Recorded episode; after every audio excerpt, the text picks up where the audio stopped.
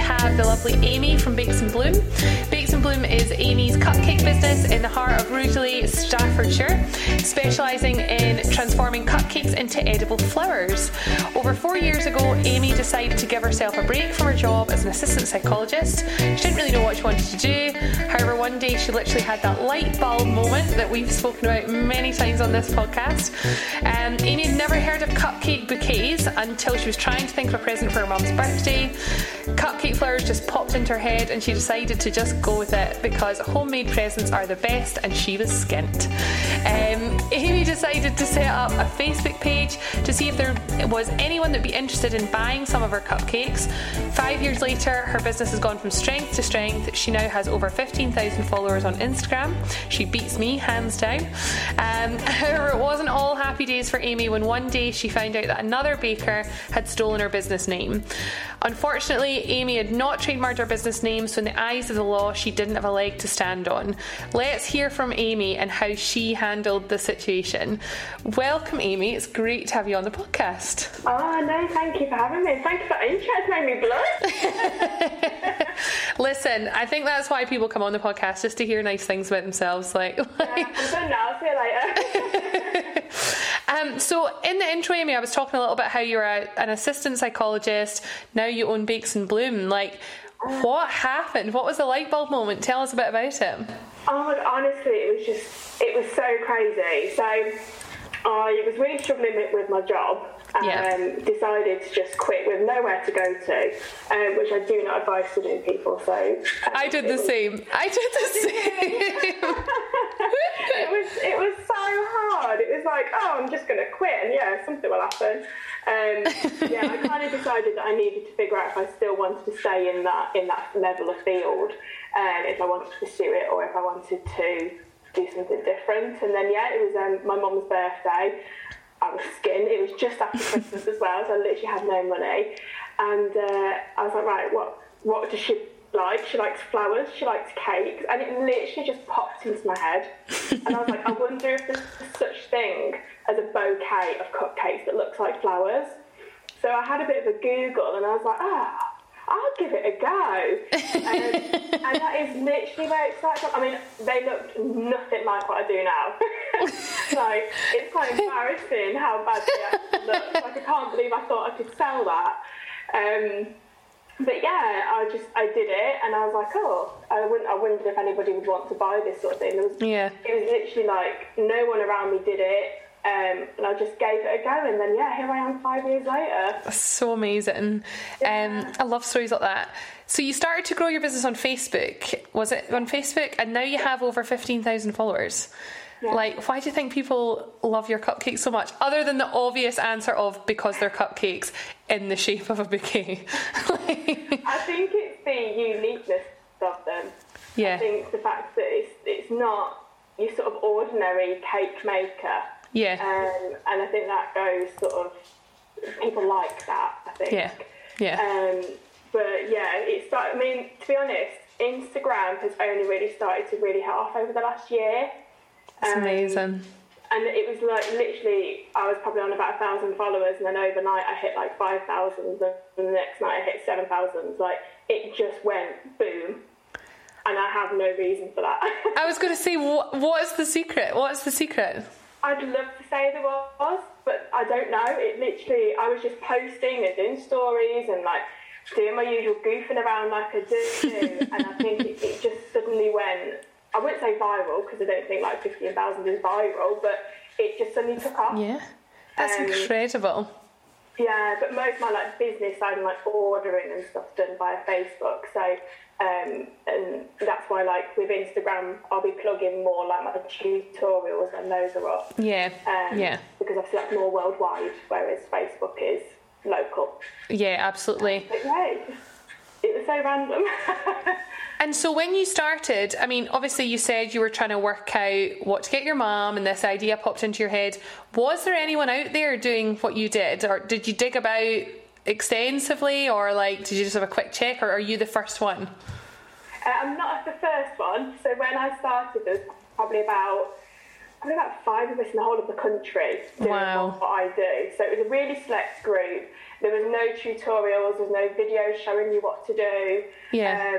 It was just kind of sit at your desk and give it a go sort of attitude, really. So luckily none of the other people were anywhere near me. Yeah. And I think that's why it took off so well when it first did, because I sort of had that uniqueness. And even now, there's not that many in my local area. Yeah. So I am really, really lucky with that. But yeah, it was. I think that's why it hit off, really. That's amazing. And so, how did it feel when you found out that someone had set up with the same business name as you? Oh my God, it was such a mixture of emotions. It was like that anger, upset, and then also frustration at myself for not getting myself trademarked sooner, because I had looked into it. Yeah. And I just had that naivety of, oh, it won't happen to me, it's fine. Yeah. So it was, yeah, but it was, and I think it was insulting as well. Yeah. That, yeah. She is so close to me. Yeah. And that somebody can just kind of piggyback off somebody else's success. And yeah. Then how easy it is for somebody to do that is infuriating and insulting. So it was really a mixture of emotions. And we see it all the time, and it's why we come on the podcast, that's why we go on social media and tell people the importance of it, because it really, it's not us trying to make money. It's us trying to say to people, like, you will pay. You were very lucky, as what we'll come on to, but you could end up paying 2-3 times, having to rebrand. If you just do it up front, then it saves yourself all that heartache. So do you want to tell us, Amy, a little bit about kind of what happened, how you kind of came to know that this competitor had set up with a similar name, and just chat us through that? So it first happened when I popped a post up on Facebook, mm-hmm. and a gentleman commented on it, saying thank you very much for these cupcakes, and along with his comment was a photo. And I looked at that photo and I was like, that's not my work. You instantly know, don't you? Yeah. That's not my work. Yeah. It's not my handwriting, because Python's like handwriting. Yeah. I didn't think much of it, to be honest. I was like, oh, maybe he's just got himself a bit confused. Obviously he'd been gifted them, so yeah. I just thought he was a bit confused. And then the next day, it literally happens again with another person. Oh my God. And I was like, that is not a coincidence. Yeah. 2 people in 2 days doing the exact same thing. So I just then went onto Facebook and just put in my name, and sure enough, this person popped up underneath me. Oh. And yeah, it then sort of spiralled over the next few months, that loads of things then started to happen. Yeah. Where people had got confused and stuff like that. But yeah, that's how I found out about her. And yeah, it was a really difficult time. Absolutely. And I know, and it's such a shame. We get people on the phone all the time and they're very distressed and they're very upset about it, because it's your baby, and yeah. It feels like someone's pinching it, which is really unfair. So did you work out, Amy, did you lose out on sales because of this company, or did it impact your reputation at all? I like to think not, but I think realistically I most definitely would have missed out on sales. Yeah. I know quite a few occasions customers would say, I actually had this one lady come to collect, mm-hmm. and she said to me, I had trouble finding you. And I was like, oh, sorry, yeah, I do live on a bit of a road. And she was like, yeah. No, I mean, when I wanted to order, I accidentally ordered from somebody else called Bakes and Bloom, thinking it was you. Mm-hmm. Thankfully, she decided to cancel that order and then come to me. So yeah. How many people did the exact same thing? Yeah. I don't know. But yeah, I think realistically I must have... lost orders, but I think in the time she'd only just set up, so I think I kind of nipped it in the bud quite quickly, and I'm very lucky in that respect that I found the situation really quickly, and I was like, right, let's get rid of that. Let's do something about it. And obviously it then all got sorted, but thankfully it didn't really impact my reputation as far as I'm aware. Yeah, that's good. Yeah, it could have. But I think the main thing is, I think because I found out so quickly and I got it sorted out quite quickly, that it wasn't like a lengthy process for it to cause too much damage, really. That's good. And so what were the next steps? Did you go and get your trademark? Yes. So I instantly, the day I found out, I spent, I think it's about 4 hours on the phone, because I was like, I don't know who to call. And I think I was on the phone to like Citizens Advice. Yeah. They then referred me to somebody else, and then somebody else referred me to IPO. Yeah. So I eventually ended up on the phone to them, and they were like, there's nothing, you don't have a leg to stand on. Mm-hmm. And I think that was probably the most infuriating part, that I spent just coming up to 5 years of blood, sweat and tears. Yeah. And in the eyes of the law, that literally means diddly squat. Yeah. And I think that was the hardest lesson to learn. Yeah. Is that you think you're doing really well and you're established, you've got a name for yourself, but actually somebody else can easily come along and just take it. Yeah. Absolutely. And if she'd have obviously got herself trademarked before me and that sort of stuff, like, it could have ended really badly. Yeah. But yeah, so I spoke to IPO, then went through the channels of getting myself trademarked, and then obviously then you got involved because I've been impatient and wanted to know if I could contact her before it was official. But yeah.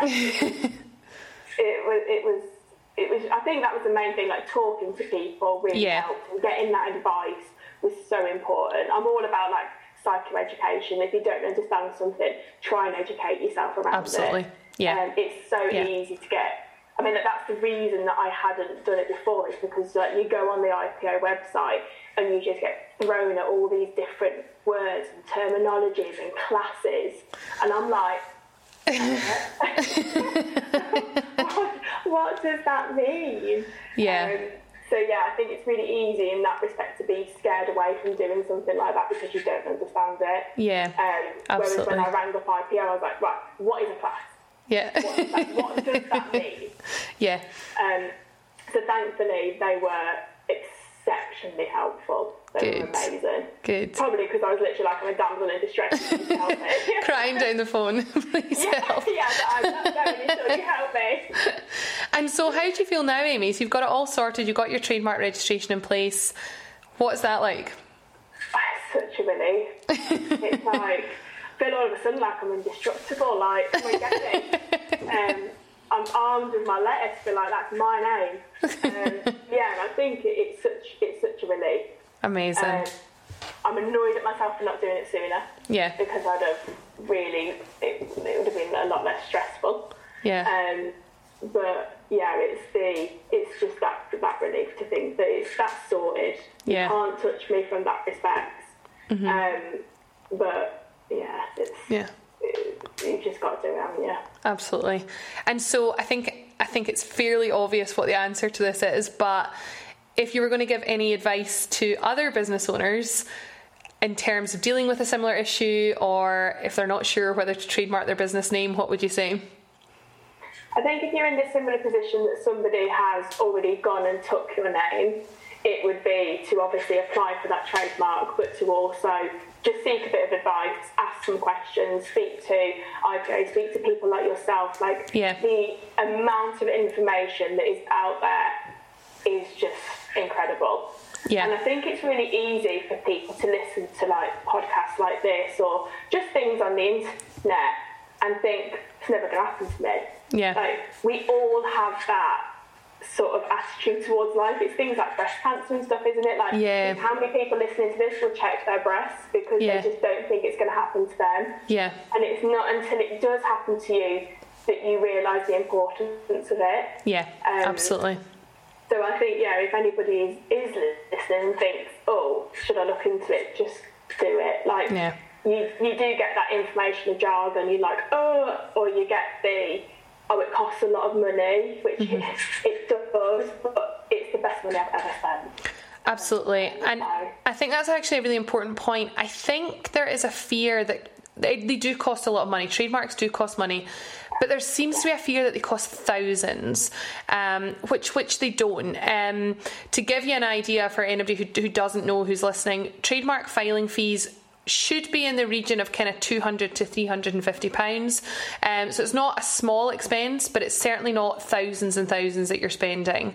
And actually, we have a product, if you do want some help, but you don't want to pay for legal advice, we have a product called Time to Trademark DIY that's on our website that you can access there. It's a significantly lower price than you would pay for legal advice. But yeah, I think get it in perspective as well, because sometimes I've spoken to people on legal advice calls and they said, oh, I spoke to a lawyer who told me it'd be £2,500 to trademark my branding, and it's not that expensive. No, it's not. That's mainly legal fees you're paying, to be honest. So yeah. Okay, so Amy, that's all been super interesting, and I think that would be really, really helpful for our audience, because they'll be listening to this and they'll be thinking, should I trademark, should I not? And hopefully what you're saying is kind of pushing them towards taking some positive action. But I think more importantly, where can people find you to buy from you? Because that's the most important thing, right? Like, we need to get some of these cupcakes. So I've got a website, which is www.bakesandbloom.co.uk. You can contact me through there. There's like you can fill out a contact form, or you can give me a ring, because my number's on there. Most of my orders are done through Facebook though, so you can just drop me a message through Facebook. I am on Instagram, and I do answer all my messages on Instagram. I just don't take direct orders through there, because it's just, there's too many channels if I include Instagram as well. But yeah, main ones are through my Facebook and website. Perfect. And is it just Bakes and Bloom on both? Yeah, Bakes and Bloom. There should only be one. There's definitely only one now. Yeah, there is now. Yeah, Bakes and Bloom on across all social media panels. Oh, amazing. Well, thank you so much for coming to chat to us today. Hopefully that's been really insightful for lots of people. And no, thank you for having me. No worries. And I know when this is being recorded that we're almost at Mother's Day, so you're going to have a very, very busy week. Yes, I'm knee-deep in sort of cream, to say the least. Well, thank you so much, Amy, and I will speak to you soon.